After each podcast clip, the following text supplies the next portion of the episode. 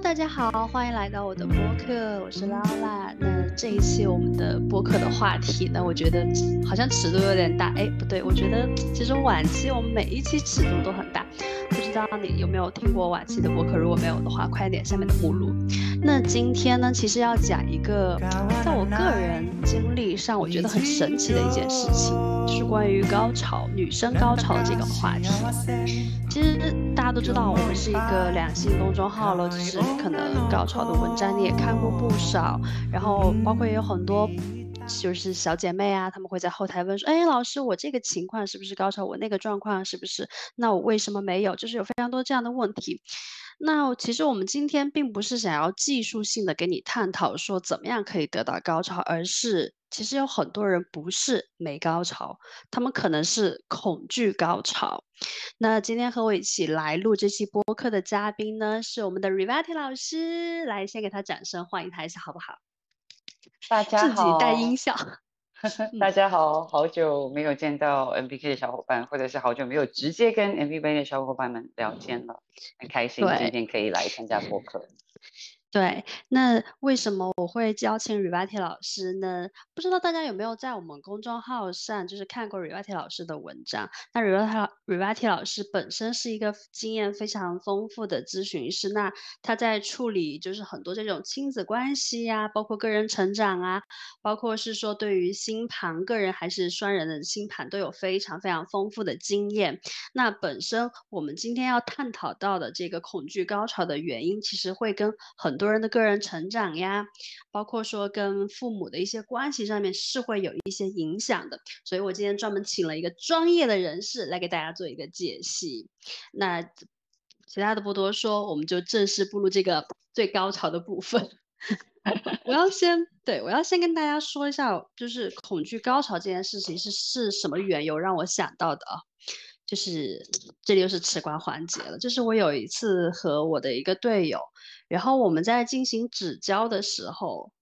很神奇的事情发生了。其实我当时就是整个人已经就是身体不受控制，已经冲破了我的大脑，就是我的头脑已经没有什么存在了。就是我的当时整个脑子是哦太不爽了，但是又很痛苦。就是我也不知道为什么，可是突然之间我的脑海里就出现了一个画面，那个画面是我在分娩就是生产的那一天，然后我感受到。那回忆到了那一天，我的呃整个生产的时候，那个很痛苦的那个状态，那个婴儿要从我的母体分离出来那个状态，包括说他闪回到了我在生产之前，我一个人在那个走廊，很就是因为太痛了，没有办法躺下，所以我一个人在那个走廊扶着那个栏杆，一步一步往前走。就大家其实通过我这个简单的描述，大家可以想象整个的画面是有多痛苦，所以我当时非常的不能理解，why 就是为什么。我在一个这种生理性，就是这种指交的这种生理性快要高潮的时刻，我的脑海就会突然闪回到我生产的时候，而且就在那一刻的时候，突然觉得我有非常非常多的情绪，既有这种生理跟心理上的痛苦，然后我还有一个非常非常深刻的恐惧，然后还有一些很舍不得，就是对方的手指在我的身体里面进出跟。顶到那个子宫颈口的时候，我当时就会觉得它很像是那个婴儿，他要出去了，他要从我的身体出去，然后我的满脑子都是哦，不要不要不要，我不想要让这个小孩他就这样出来，我不想让他出去，所以我就是当下当我有那个体验的时候，我就突然就是能理解一件事情，就是 Rivati 老师他常常之前跟我们说的，就是很多人可能有母体分离这个这个恐惧这些事情在。那我的那个母体分离是关于我自己跟我的那个小孩的，就是而且通过这一次这个纸胶上面这个有一点点灵异的体验，我自己也有感受到说，哇，我突然回想起来我原来的就是在做爱当中的一些高潮体验的时候，其实。很多时候都会伴随着痛苦，但是没有这一次的那个痛苦那么那么明显。包括之前常常会有一些时刻，就到达那个高潮的时候，整个人会觉得很害怕，就是会失控还是怎样。但是当时都会觉得说，可能是因为觉得那个整个人不受控制，那个那个那个状态我抓不住。可是，在这一次指教的时候，我深非常非常深刻的感受到了我的那个恐惧，所以我就想问问 Rati 老师，就是关于我们这些产后女性啊，就是会经历这件事情，是到底是为什么？因为这个现象，我真的觉得非常的，我就是我的头脑上是没有办法理解这件事情的。好，这件事情，嗯，我我其实可以从几个不同的角度来说哈。那因为毕竟我们 MBK 是一个科学来看待性的一个号，我先从比较科学的这个角度来讲一下。就是我们先就是要，毕竟我们的人设在那里啊。对，就是。呃，其实就是因为我们呃人，我们的人体，然后我们的大脑有很多神经传导物质，然后它会分泌很多不同的荷尔蒙跟激素。那这些荷尔蒙跟激素它有不同的作用，然后它会在不同的情况下运作。那我们今天讲到就是跟这个性有关，然后还有跟这个呃妈妈宝宝怀孕分娩有关的一个很重要的一个激素呢，它叫做催产素。那催产素这个中文听起来感觉好像只跟女人有关。其实不然，就是催产素这个东西呢，它是呃，它有一个别名叫做幸福荷尔蒙，但它有另外一个名称叫做拥抱荷尔蒙。那很显然就是不可能只有女性会觉得幸福，也不是只有女性会去拥抱，所以男性也是可以产生催产素的。所以就是这是要先跟大家厘清的一个点。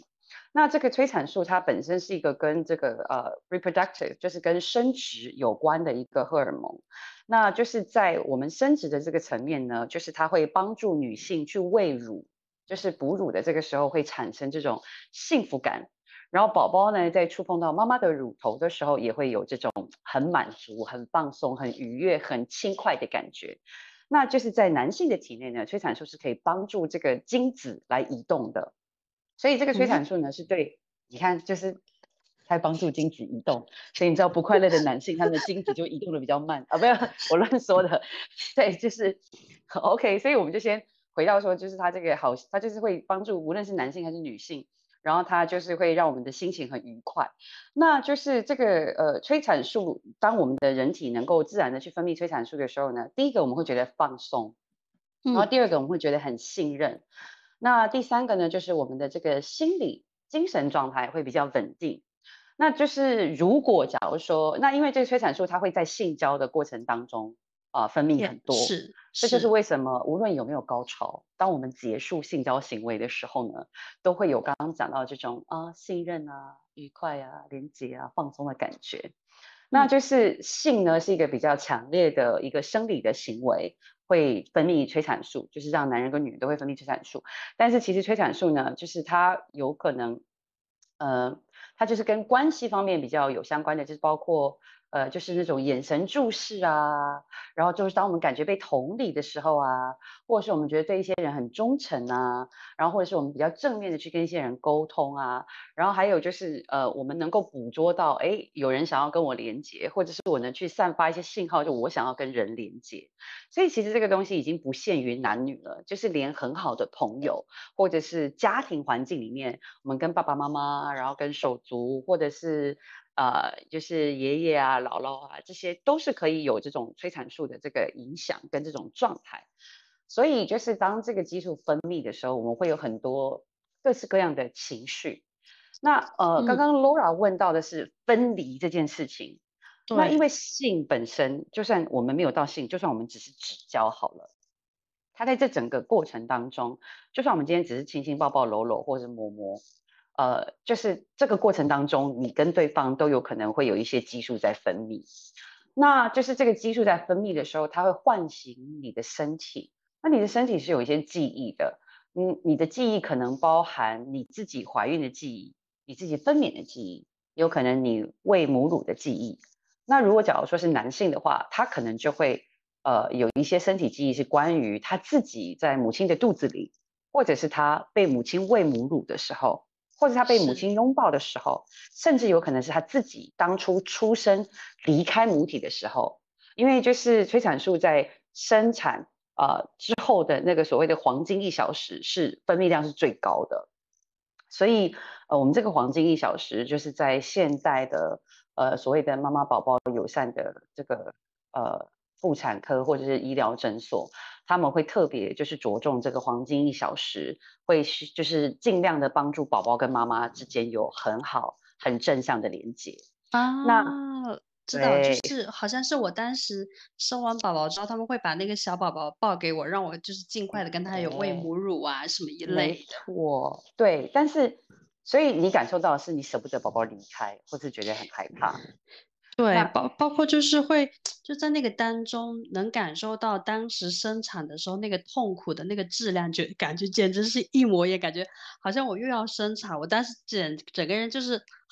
我不想再回去。对，所以其实就是呃，就是性啊行为相关的经验，然后当它就是激发我们的荷尔蒙到一个程度的时候，真的是什么样的记忆都有可能被挖掘出来哦。那就是像我刚刚至少我听你描述你跟你宝宝那个状况，因为毕竟你是有抱到宝宝的嘛，那你也有办法喂母乳，所以这个还算是相对理想的状况。可是就是说，呃，但是你可能就是先从你那个呃跟你的队友互动的时候，先有那些愉快的感觉，然后但是因为你跟你宝宝的那个整个经历过程，就是你如果线时间线拉长一点的话，可能有一些经验是愉快的，有一些是不愉快的。就是比如说，呃，你分娩之前，呃，有没有人陪伴你呀？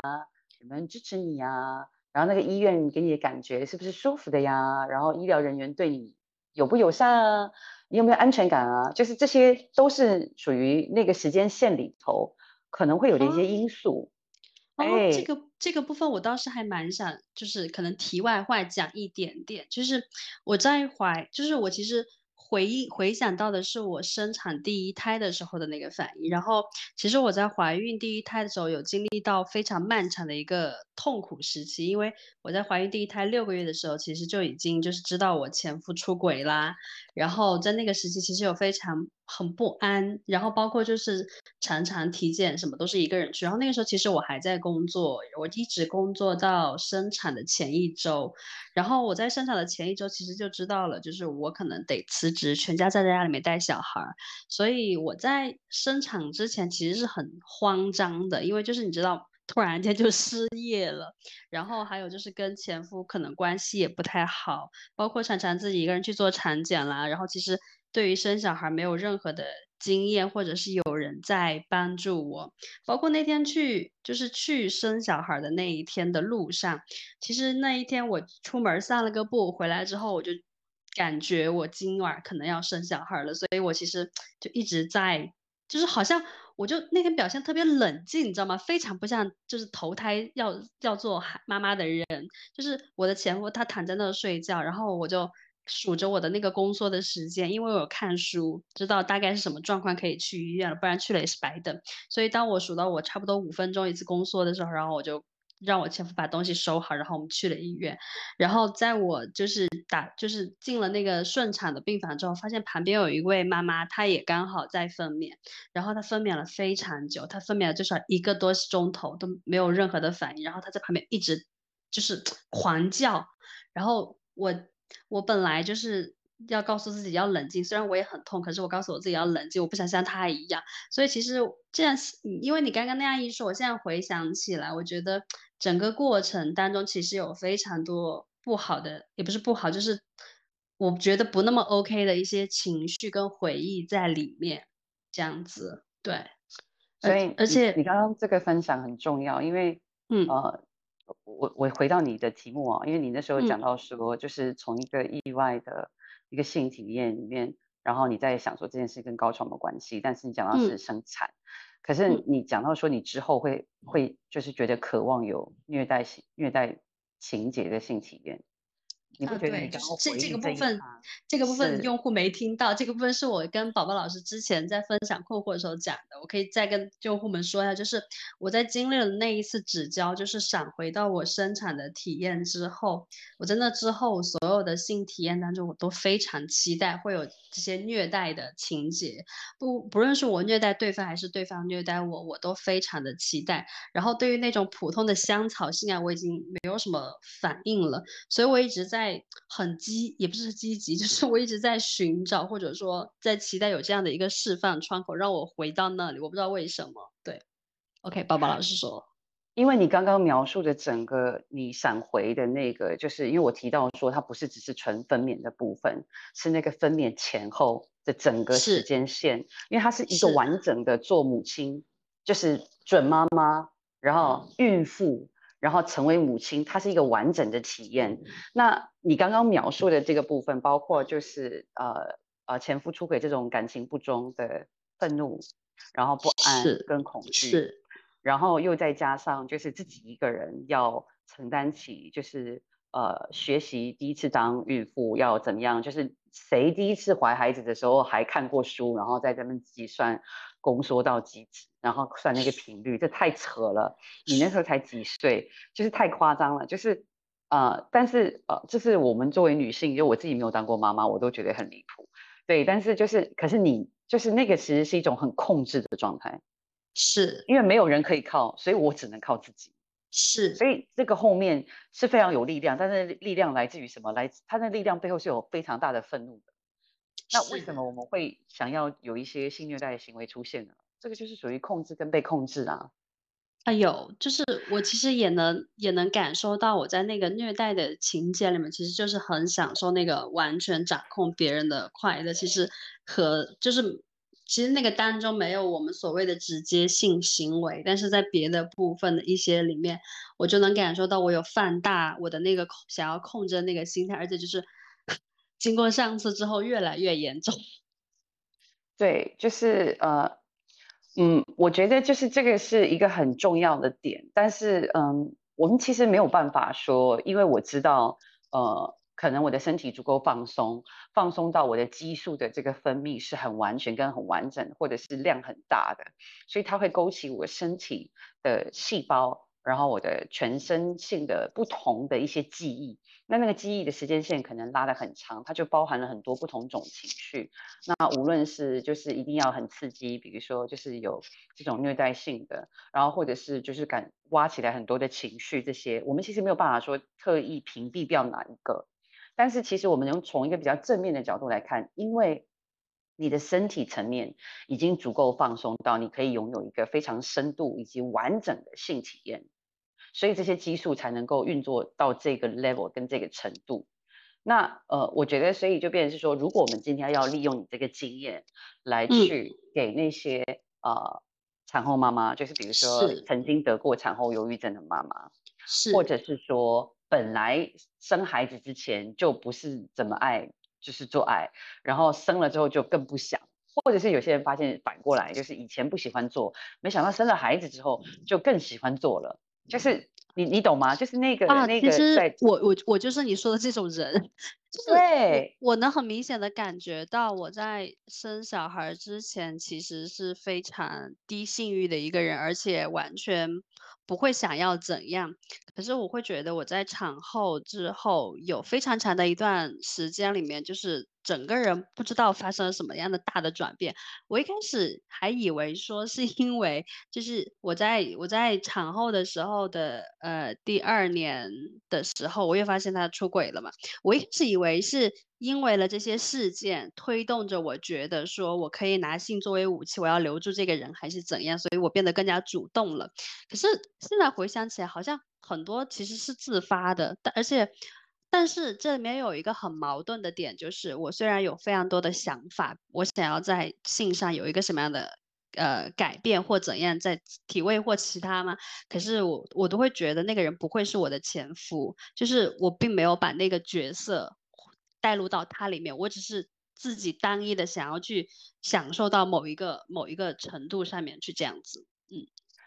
针对你刚刚的这个分享部分，我我的意思是说，你以前一直觉得就是可能就是被出轨啊，然后你要通过性，然后拿回你的力量这些事情，这些东西是对的，是正确的。以心理学的角度来说，它是 valid，它是事实，却是如此，没有错。但是因为毕竟我们作为一个人，我们除了有心理状态。我们还有情感状态，然后我们还有生理状态，它不是三个分开的东西，它是一个三维的一个，我们就是一个三维的存有，所以它是都在运作当中。所以只是以前可能因为你也比较聪明，然后你又就是很热爱学习，你去学习很多关于心理方面层面的知识，你就理解说，哦，我以前呃可能就是对男人是怎么样的一个状态，然后现在以前啊以前可能就一个男人很单纯，然后之后觉得男人都很渣，那我就要就是呃我要做女王，然后你们都给我跪下，对不对？然后我就拿鞭子打你们，你们就要服务我，然后就是这些东西其实其实就是。就算即便你没有这样的经验，一个普通人他其实也可以，就是带着好玩的心态去尝试看看，这样子的一个角色扮演能够给他的生理或心理或情感上带来什么样的不同的效果，这都是可以尝试的。因为只要大家注意安全，我们就是都没有关系，只要双方都同意，就是都可以嘛。就是你不一定说一定要经历过那种创伤，你才得去经历这样的事情。是啊，对，就是。但是我的意思是说，嗯。我们其实主要就是要让大家就是了解正常化，就是这些心理反应跟生理反应，甚至是情绪反应。因为你要先接纳我在经验一件事情，可是你要知道说我现在在经验的，无论是生理反应，或者是情绪，或者是心理状态，它不是永久性的，它只是 right now 跟这个人。你即便在另外一个不同的场景跟同一个人，你都可能会进入到自己不同的状态。可是如果你能够自己先接纳。OK，我现在经验一件事情，然后我带着一种好奇心说，哎，这个到底是为什么？然后你去了解它之后，就整个过程就会变得比较轻松跟有趣。那我们对自己，无论是在性方面，还在爱方面，或是在自己就是作为一个人的这个呃价值感认可上面，都可以就是比较放松一些，然后都比较正面一点。那刚刚这样说，我想要先总结，然后回到那个就是女性作为产妇这个部分。我觉得就是说，因为呃，女性在整个怀孕的过程当中，这九个月啊，她的这个荷尔蒙激素的变化是极大的，然后她身体的变化也是很大的。其实这是一个很辛苦的过程。那呃，可是因为我们所有的人，无论是女性，甚至是男性，都是另外一个女人怀胎九月生出来的，所以其实我们身体里面有的记忆比我们想象的多很多。有一些人可能在被触及自己的生孩子的记忆之后，他可能会闪回到他们自己的妈妈当初怀他们的状态，或者是说，对，这是有可能，就是男性就很有可能这样，因为他自己没有经历过怀孩子的事情，他有可能看他老婆在喂奶的时候，他会，呃，我之前有碰过。啊，就是我去年不是有出国吗？我不是有去参加一个两性课程吗？然后我们的呃，我们的课程里面有很多以色列人。那你知道以以色列人就是因为 人口比较少哈，然后要跟庞大的那个伊斯兰教徒就是竞争，所以他们都很爱热爱生孩子。然后就有一个就是以色列帅哥，他就是很 man 的那一种。然后他就说：“哦，拜托我老婆那时候有小孩，他在喂奶的时候，我觉得实在太性感了，让我就是情欲飙涨，我就想立刻把他摁下，然后就把他上了。”他就这样跟我说，他对他的太太是有很多，其实有很多人都会这样哎，包括我有朋友跟我说过，他非常喜欢看那种小电影里面，就是非常想要看的那个角色是孕妇啊，或者是那种哺乳的妈妈一类的，就是有有有些人是有这些喜好的。对，但是这个喜好其实背后有一个超正常的原因，就是这位男士。嗯呃，他反正我就对他有一点了解了。他没有跟我讲他家里面小时候的事情，但他跟我，他把就是自己他的身体类型，他把他心理学的那个呃典型跟我讲了。所以我猜测他小时候跟他妈妈之间应该是有一些呃就是不愉快的事情。对，所以就是对于男性来讲，即便是看到一个女性喂母乳这种事情，万一又还是自己的老婆，你知道，如果是自己的伴侣，然后自己的孩子，那种血浓于水的那种连接是更强，就是那个场域是更。更放松，因为是自己家人、自己的孩子、自己的爱人，就是更可能会去 trigger，就是勾起这种身体记忆。因为你知道，他说他觉得他就是情欲飙涨，那是一个很生理的反应，这不是一个心理现象。哎，对，所以，所以就是，所以我的意思是说，如果大家都能够说开始去了解一下这些事情，知道说其实有这种反应是很正常的，那你就会比较放松，然后你可能就会跟你的爱人之间会比较有情趣。然后，或者是你比较能够共情他做妈妈这件事，你懂吗？就是瞬间你们的关系就温柔了很多。是是，那那我想问说，因为因为你刚刚提到男性那个部分嘛，那我在想说，会不会也有很多人，就是他们其实是意识不到自己有这个分离的议题，就是母体分离这个议题在的。因为像我可能是因为我之前的那个。我之前虽然在快高潮的时候会感觉到痛苦或怎样，我会马上停下来嘛。那我在这一次的时候是非常实际的感受到了那个画面感出现了，我才知道说哦，很有可能我之前的那些就觉得马马上就要高潮，然后就会觉得很难受、很痛苦那个体验，可能都来源于那里，但是我不知道，那会不会也有很多人就无论男性女性，他们其实都会有这样的，只是他们表现程度不一样。呃，确实是这样子，因为就是呃，心理学，反正其实弗洛伊德跟他的学生那个威廉奈西，在这个部分其实有很多的书籍，然后也发展出一整套那个呼吸疗法，叫做身体盔甲理论。对，反正就一整套理论在那边。但是每一个人其实都有经历过分离这件事情，因为男人跟女人怀了九个月之后，你要在这九个月，就是你从一个非常小的一颗圆圆的受精卵，然后再压扁成一个胚盘。然后胚盘之后又经过多少时间，然后又像一颗小球，然后从那个输卵管慢慢往右移或往左移，然后再翻滚下来，然后再着床，就是整个很漫长的过程。你又跟这个母体共生长。然后妈妈如果假如说不开心，或是家里面有老人生病，然后妈妈如果很累，各方面妈妈的各种情绪，你作为男孩或女孩，你都是感同身受，你感受他的情绪，你感受他的能量，然后你还是实际上。呃，在吸吮着他的血液，他的体液，然后你是漂浮在他的身体里面的，你们是这么融合在一起的，就是你就是他，他就是你，这本身就是一个融合一体的经验。我们每一个人都经历了九个月这样子的情况，非常无法分离的融合。我们在离开母亲身体的那一刻都是痛苦的，就是一定有一个痛苦。对，但是你知道吗？就是哦，你先说，我我我先我我，因为因为就是因为他离开母体，可是这个离开母体的痛苦，不见得会每一个人在经验高潮的时候都觉得那么痛苦。为什么？因为我们离开母体的那个痛苦，可能是你知道，就是呃一个小时好了，比如说我们生了半个小时，或生四十五分钟，whatever，我们就是这个啊很痛苦，可是立刻妈妈就抱了我，然后就喂了奶，然后也眼神看着我，眼睛张开之后啊，爸爸妈妈都很爱我。那很快的这件分离的事情，痛苦虽痛苦，但是我后来因为发生的好事太多了，所以这个痛苦好像就不是对我影响这么大了，所以我就不见得会在性里面经验到这种事情。然后如果我以后跟男女朋友就是谈恋爱，他跟我分手的时候，我也不会这么的执着，也不见得会对这个人产生恨，也不会觉得说这个人太可恶了，我这辈子都不要再见到他了，然后就是还要诅咒他。就是那个分离的东西，事后又发生了什么？就是这个分离。呃，就是影响多大？我我这样，我你是不是就是要为什么对来说？我我理我突然理解了我自己的那个情感的反应，因为就是你刚刚说到这个部分的时候，我有想到，就我在今年回过年回家的时候，我有听到我嫂子跟我说，就是我我妈妈说我嫂子的女儿说说话很嗲一类的，然后妈妈就说说我小的时候，说我小的时候那个说话声音更嗲，然后就是一天到晚找妈妈，可是她根本就不想理我。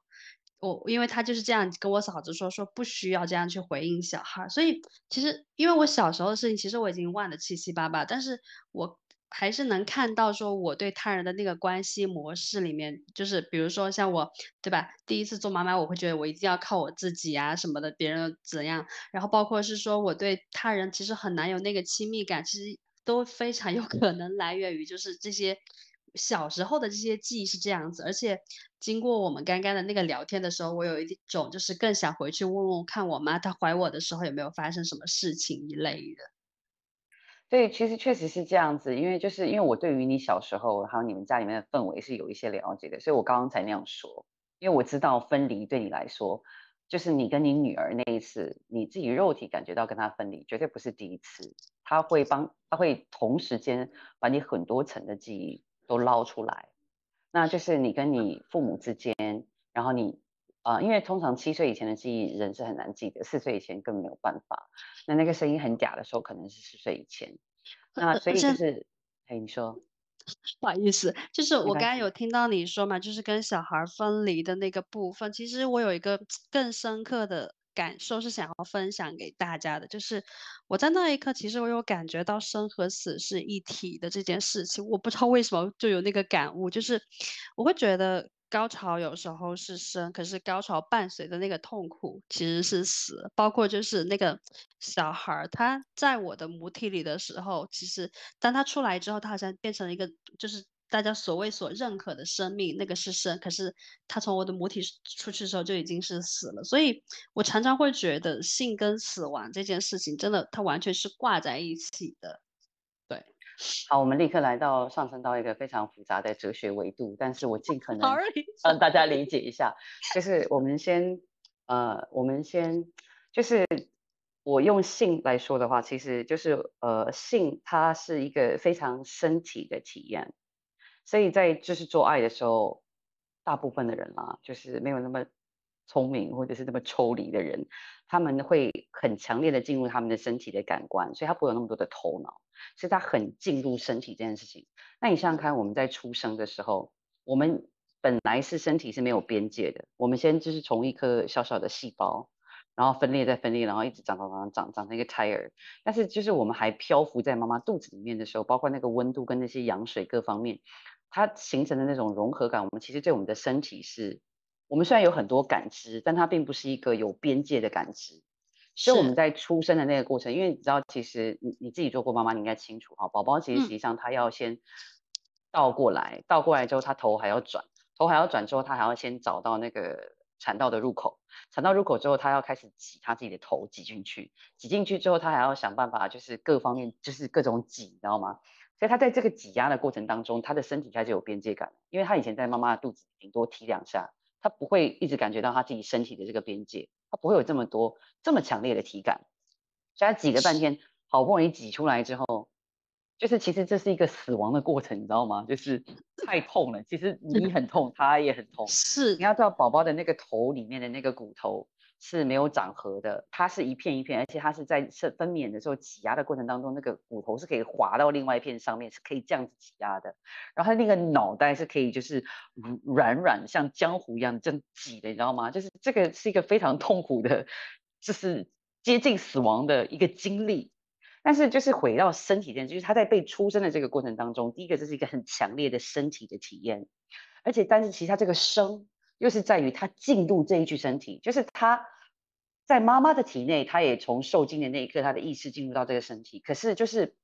我们的一个身体能量工作，我们是把这个分娩过程称为呃 empowerment of being，我们把它称之为存有的赋予力量的过程。其实就是因为他在这个挤压的时候，他很感觉到自己的身体，然后他终于出来了。出来之后，他先就是超累。然后就是被拍了一下屁股，或者他自己等了一下，他自己呼的那一口气，他吸进来的时候，那口气把他的那个头里面的那个气压改变，所以那个头型才慢慢的出来。就是这一整个过程，就是也先死后生，因为他就是通过这个快要死掉的艰难过程，因为很多宝宝确实是在真的是难产啊，真的就缺氧，他真的就是快死还得住保温箱，这是真的。所以他们就经历一个死一般的过程之后。还有跟母亲的这个感觉会让我死掉的分离，就是他在经历两件事哦，就是我本来就住那个五星级总统套房，知道澳门什么最厉害的酒店，就是吃喝拉撒都可以，就是躺着干这种状态，然后他还要就是痛半天，然后挤出来，然后就是他的五星级总统套房就没了，你知道这也是很很 devastating，就是就是一个濒死的经验。然后他带他进来之后，他又开始感觉到他的身体。因为宝宝本来在妈妈的肚子里面是看不到就是光的嘛，第一个他眼睛是闭着的，然后出来他就开始感受到光线，然后他听到的声音就是我们的这些感官，他的声音已经不是隔着妈妈的肚皮，也不是隔着羊水，所以都是很强烈。然后他开始感觉到哇哦，我有这具身体耶，所以这是一个生的感觉，所以生跟死一定是在一起的。我刚刚就是从一个每一个人都经历过可以理解的生理过程去解释这个生死，这是一个层面，是。你你想要我讲高潮的部分吗？想 只是你知道，突然间就到了那里，然后就下不来了。当然回回可以回来，就是可能很多听众朋友听到刚刚那里会觉得云里雾里，没关系。就是事实上，就是那也是生命胚胎的一个部分，因为宝宝老师本身对于生命胚胎学的部分也是非常的专业，所以我们就扩展的讲了讲。那如果就是落到实处，就是非常多的女性啊，这种产后妈妈，可能她们就是无法高潮的一些原因。你们很有可能跟我是一样的，就是你们有过那个母体分离的恐惧，包括是说，像有些人可能天生就是没有办法高潮的，他们没有办法去享受那个性爱当中的那些快乐，也很有可能就是当你是一个胚胎的时候，在妈妈的肚子里，可能妈妈她本身怀你的时候有发生一些事件，因为你就像我就是简单用白话跟大家讲讲，刚宝老师讲很专业，就是说你在妈妈肚子里的时候，可能你和妈妈这样。从呼吸共命运，妈妈身上发生了一些事情，一些记忆，它融合在了你的身上，然后，然后当你和他人有这个性体验的时候，它表现了出来。所以，并不是说是谁的错误，只是说你可能身上发生这样的事情，你的身体是有记忆的，然后它体现在了性爱当中。我这样总结，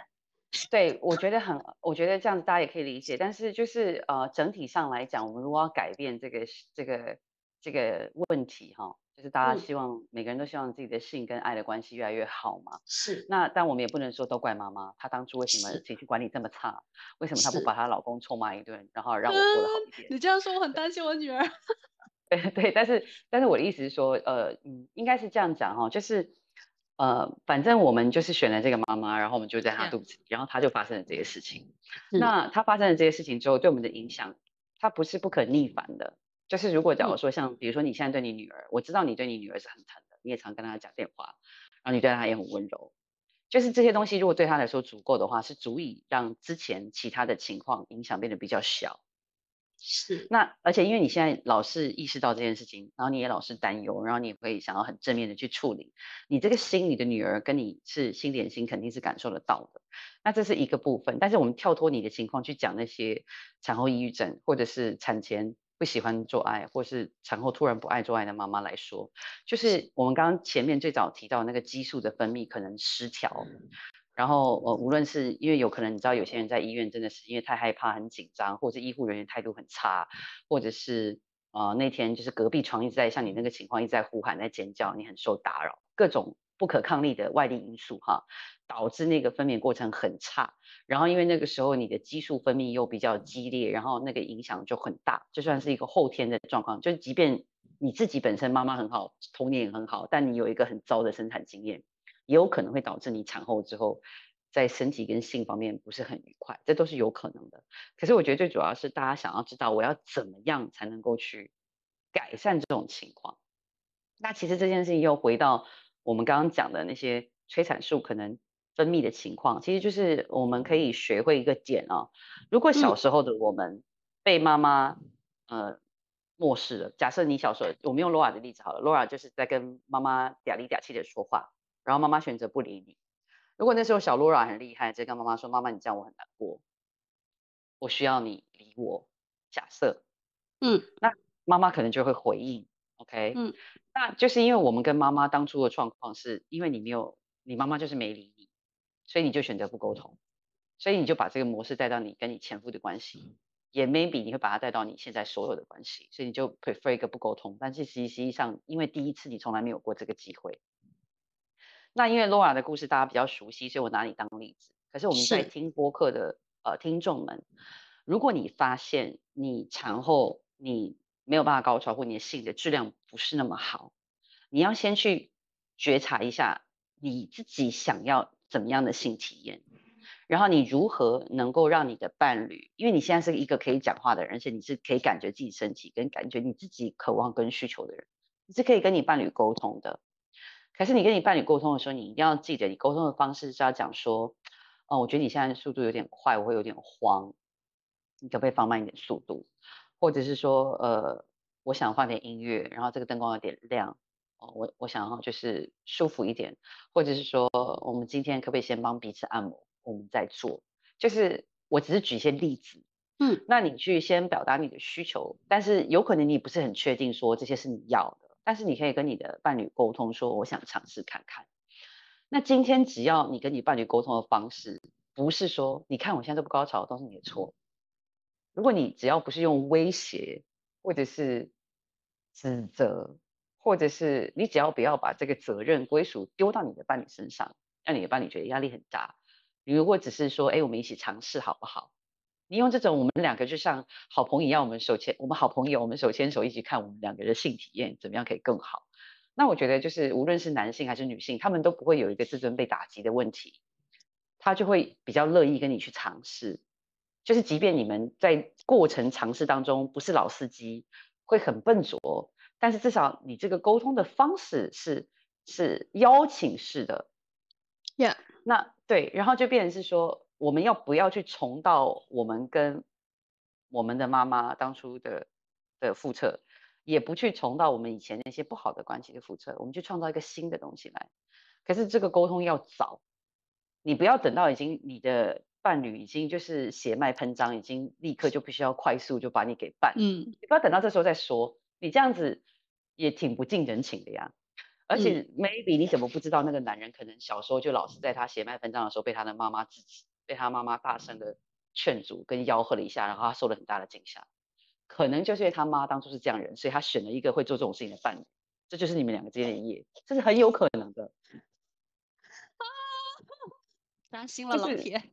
对，所以你们现在理解，就是你们在做这件事情的时候，你不是只为你自己，你是为了你伴侣，可是最终都是为了你们两个好。所以那个沟通回到自己身上，从自己，或者我们试试看好不好？你真的不要说，呃，因为你如果直直接跟对方讲说我们最近做爱我都没什么感觉，对方马上就会开始觉得是不是自己做错了什么？我们不要这样沟通，就是你可能就跟他讲说，我想要慢一点，我想要，就是你要讲的是。我我想要，而不是 focus 在，对，就是这个部分，大家要学会敏感一些。哦，其实我发现我产后，我感觉我们这一期话题好像专门为产后妈妈开的一样。其实我有感觉到，我产后的时候是没有快感的，是非常弱的，因为真的就是。你不知道那个东西从哪里来啊？是因为真的很辛苦，而且我而且很神奇的一个事情就是，我觉得小孩就是在我在喂母乳的时候，在哺乳的时候，他在吮吸我的乳头，我是非常有快感的。然后以至于我每一次巴不得他快点来，快点来吃奶了，就是我会非常期待那个时刻，因为我的身体会非变得非常的兴奋。可是反而就是，如果是我前夫的话，嗯，没有就。我觉得好像没有那个感觉，还是那种小孩儿，我不知道我为什么，反正就是小孩儿会让我觉得比较快乐，可是男性我不会。呃，其实不是男性啦，就是主要就是你前夫啦。对，因为你知道你的孩子那时候哺乳，嗯，因为刚刚已经有讲到说，就是乳房的触碰就是有有催产素，这个激素本身在运作，所以你会有快感，这件事情很正常。所以任何的妈妈有快感都是正常的。对，对，但是没有的原因是因为你的前夫已经先背叛了你。跟他之间已经很难连接了，你对他已经有充满各式各样的情绪，就是包括不信任啊、愤怒啊，然后各种啊，然后甚至就想要就是讨厌啊，甚至怨恨啊，甚至想要把他吊起来打字的心都可能有了呀。你根本就是不是呈现一个愿意跟他连接的状态。那你要知道，你的孩子那时候状况是完全不同的，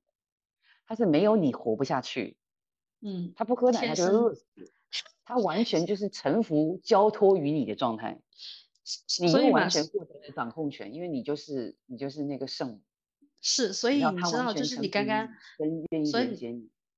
对，所以就是你刚刚说到那个那个要跟伴侣去沟通的那个部分，我也就是有一个自己的经验想要参照给大家，就是可能你。不是想跟不想跟你的伴侣去沟通这个事情，但你也希望改善你的那个性质量的时候，很可能就是关系上面本身是出了问题的，就是要先去解决关系上的问题，才有可能在性的体验上会更好。如果说你们本身就是，比如你在像我这种产后之后还是一个人，就是头一次就是完全一个人甩手。然后做完整个月子啊，做妈妈呀什么，就完全是一个人在挨过这段时光的时候，你真的不会对你身边的人有任何的信誉，因为你都不知道这些人凭什么，他们凭什么获得这件事情，或者说这件事情我为什么要跟这个人做？因为你会感觉到完全的那个，就是非常多情绪上复杂的变化。所以如果跟他就是在关系上有这种。有这种呃折磨，有这种摩擦的话，还是要先去解决关系上的部分，要看看怎么去解决，然后再去解决性上面的问题。千万不要本末倒置，颠倒过来，觉得说性变好了，关系就会变好。No，就是因为我每个人的那个，起码我自己哦，我觉得我所有的性行为，如果出自于我自身自愿、本自发的话，它都会 OK。可是，如果他是强迫我做的话，或者是我只是为了获得什么的话，那个结果并不好，而且很消耗，而且还会越来越怀疑自己。Yeah，嗯，我觉得你刚刚提的这一点也挺好。其实我觉得，其实大家那个性的部分跟关系跟感情的部分，其实可以双向并进嘛。因为就是即便我们如果在性爱的沟通上面都就是给比较多的尊重跟空间跟放松的话，我们平常在关系上面其实也会慢慢往那个方向走。那更何况如果假如说我们在性这边的沟通能够是愉快舒服一点的话，其实会在关系里面制造更多的放松，然后你会比较真实的呈现在你伴侣面前，这对于关系来说也是好的。那当然，就是这个部分我们就不涉及到所谓的就是价值观跟满足期待的部分，但是我们从比较实际生活跟我跟你两个人之间的这种交流跟连接的这个部分去看哦，就是这个部分的话是完全可以并进的，就生理跟情感上是。是说到这里的时候，我不知道大家有没有听明白我这一期想要跟大家分享的关于恐惧高潮的这件事情，因为我会觉得它是一个很少人会察觉到的一个体验。起码当我的这件事情显现出来的时候，其实它已经过去了三个月了。我直到今天，我不是今天，我直到上周的时候，我跟我的一个朋友在讨论生死议题的时候，才突然回到这件事情上，才突然想说，哎。这个事情，它可能很值得分享出来，或者是很值得让大家去探讨一下，是否发生在过自己身上，是否自己有察觉到，但是从来没有深入去挖掘一下。因为，呃，我们其实并不想要跟大家制造更多的压力，说你一定要有高潮，并不是这样子，它只是性的一个。一个体现方式，它并不是说你一定有做了爱就一定要达到高潮，这是每个人自己想要的一个结果罢了。但是我们会想要让大家去看到，说你在性上会有什么样的表现方式。表现，无论你是放得开还是放不开，其实都有可能并不是技术上的问题，也不也有它有非常多的考量因素。但我们都希望你可以从自己的身上去察觉一下这件事情，你本身你对他的那个感受是如何的啊？因为我会觉得国人对于感受这件事情非常的不看重。特别是女性，因为女性真的非常非常的 被压制，我自己就是一个这样的例子，所以我也是想要通过我这次的这个体验，包括宝宝老师的一个解说，也让大家对于这件事情有一个多个角度的探索。这样，对，宝宝老师还有什么想要跟大家分享的吗？嗯，就是关于高潮是这个性的一个体现方式啊，其实高潮真的是一个很有趣的事情。呃，因为呃，其实刚刚前面有提到催产素激素的部分，所以其实我们真的是在亲亲抱抱的时候，其实就已经很愉快了。它就是已经包含性行为里面的快乐的成分，高潮只是它某一个比较比较强烈的那个环节。但是其实呃，我们回到婴儿或者是呃生死记忆这方面，嗯，就是宝宝在妈妈的肚子里面那九个月过得很爽的时候，其实在能量上来讲，他们是在一直处于高潮的状态。所以大家心里面以为高潮一定就是射，或是高潮一定就是潮吹，这些东西其实就是即便用科学的角度来说都不是很合理的。那更何况就是难不成因为你没有潮吹或你没有射，你就没有享受前面亲亲抱抱、搂搂，甚至抽插部分吗？其实你也有啊。对，所以其实我觉得是要完整去看待这这整个性这个过程，就是你在生理上跟在情感上。都是有获得的，然后我觉得就是能够去正常化的去看待这整个性行为，跟我跟这个人产生连接，跟我这跟这个人一起嬉戏，我跟这个人就是一起去分享、共享这个亲密的时刻，这件事情如果能够正常化的去看待它，你就是关于我必须要达到某一种状态，或是我要重复我某一次的某一个经验。的这个部分就会比较没有那么执着。其实你越放松的时候，是越容易拥有好的性体验。对，这句我完全同意。而且，而且我最近也会发现说，当你更加的做你自己，其实你能够放松就能做你自己，然后你就会发现你会得到更多你想要的东西，无论是高潮啦、金钱啦，还是什么别的东西。都是这个样子的，对啊，就是尤其是我觉得这个性高潮这个迷思真很有趣。我记得我很小的时候，嗯，好了，就是我念大学的时候，然后那时候我的好朋友呢是算是校花，因为她就是一个金发很高瘦，但胸有很大的一个白人女生。然后所有的男孩子都追着她跑。你知道她帅多帅多酷吗？不化妆，头发乱七八糟，然后踩着直排轮，然后拿着一大瓶酒，所有的男人都追着她跑，因为她就是一个很酷的女生，因为她会骑马，而且她是驯马师。哦，你知道，你可以想象那个女生多么有力量感，多么有自信，所以她就被很吸引很多男人啊。然后我记得有一次，因为她就是她那时候在睡的对象其实是呃有一个问题，就是那个男生不是很硬嘛，对，然后他有跟我讲这件事。但他跟我说，他们两个在接吻的时候，他说上次他亲吻我的脖子的时候，我的脖子有了一个高潮。然后我就想，你知道那时候我才二十出头，我想说是这个这个这个是什么？因为那时候我我还没有学习这些东西，我超困惑的。嗯，对，所以就是我们真的有太多的迷失。是，Yeah，而且就是有非常真的有非常非常多的。东西是被我们所忽略的，很多感官上的感受是被忽略的。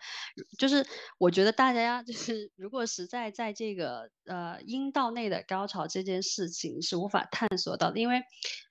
就是就是有，因为它有非常多涉及的议题。我我建议大家另辟蹊径，对吧？开发别的感官，什么颅内，什么这个听觉，什么嗅觉，其实都可以。的确是，你要让你的这个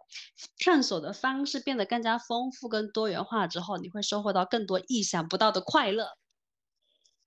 是啊，你想想看，就是甚至有一个很简单的方式，比如说你在跟你的爱人做的时候，就是如果你们有个眼神的交流，哦，对，就是有时候就是觉得两个人在一起那种感觉，那也是非常愉快的。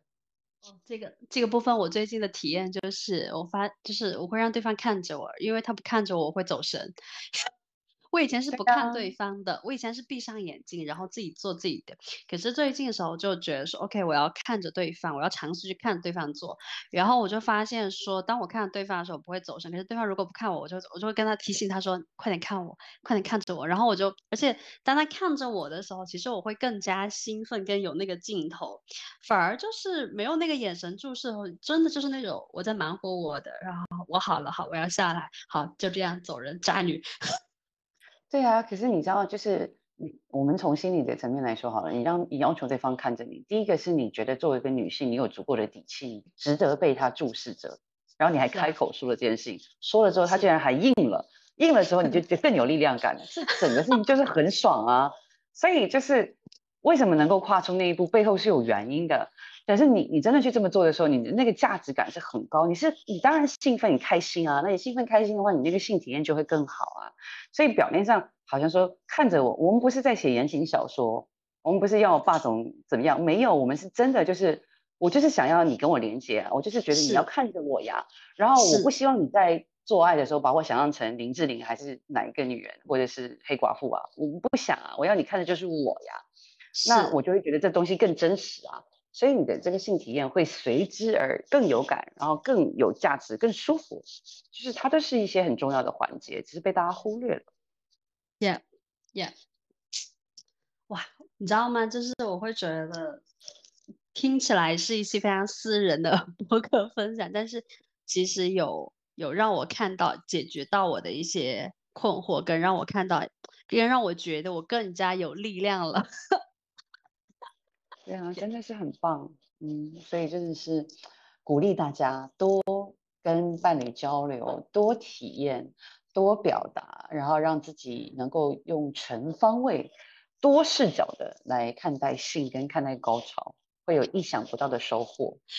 Yeah，是，然后就，然后对，那这样就说到这里的话，也是。就是祝我们这一期和我们一直在线，因为现在应该有录了五十几分钟了，跟我们一直在线的听众朋友，就祝你啊有一个丰盛又滋润的。高潮哦，不是有一个丰盛又滋润的夜晚，就有没有高潮不要紧，最重要是又丰盛又滋润。好，非常感谢大家这一期的收听啦。那如果你也想要来做我的嘉宾的话，欢迎你在我们公众号罗南西 Nancy 的后台回复“嘉宾”两个字，我们的客服会联系你，或者的话，你可以直接加我们客服的微信，然后来做我的嘉宾。同时，非常感谢宝宝老师这一次来。抽时间来给我录这个播客因为 我真的知道他最近就是还挺忙的对然后非常感谢宝宝老师的专业解答然后感谢各位观众谢谢。各位观众朋友我们下期再见啦拜拜。拜拜